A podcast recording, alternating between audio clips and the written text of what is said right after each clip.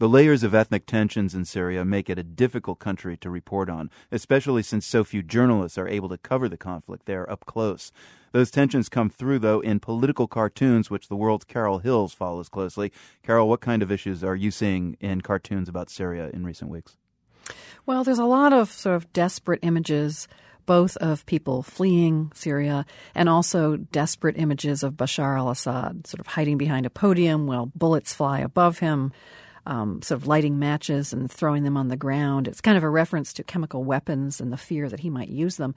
And then you mentioned journalists and the, the inability for many journalists to cover the story. There's a very dark cartoon this week by an Israeli cartoonist, Michel Kichka, and it shows Bashar al Assad. He's holding a rifle, and it looks like he's sitting in his den. And above him on the wall, instead of heads of animals that he's killed, are the heads of journalists who've either been killed or died while covering Syria. So yeah. it's pretty grim. Very dark indeed.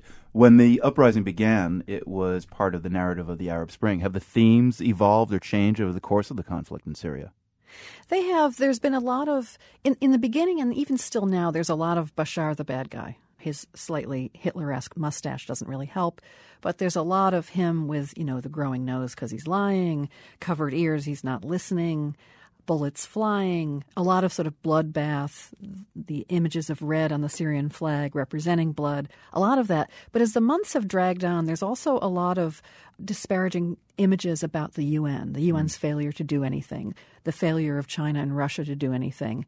And the also the the the inability of the opposition to really organize and, and figure out who would replace Assad. So you're seeing more and more of those kind of things. Who are the cartoonists? Mostly from the Middle East, or is it a grab bag? And are there any Syrians either in Syria doing this uh, uh, subversively or outside Syria? Well, it's interesting. Um, there's a handful of Europeans and North Americans and the occasional Australian. And then the most are from the Middle East. And in terms of Syria, there's two or three. There's the famous Ali Ferzat, who was attacked last August, mm. and it's hard to find current cartoons by him. He's still healing. But there's two great cartoonists in um, the stuff I've seen lately, which is Saad Hadjo, who is still in Syria as far as I can tell, and another guy, Juan Zero. That's his pen name. He lives in Egypt right now, and he does a lot of interesting kind of comic caricatures. So it's really exciting to still see the Syrian cartoonists doing their craft, whether they're in or outside Syria. Carol Hills, the World Cartoon Curator. Carol, thanks for chatting with us. You're welcome, Marco. That cartoon of Assad as a hunter of journalists and the other cartoons we've been talking about are on our website. We have a slideshow at theworld.org.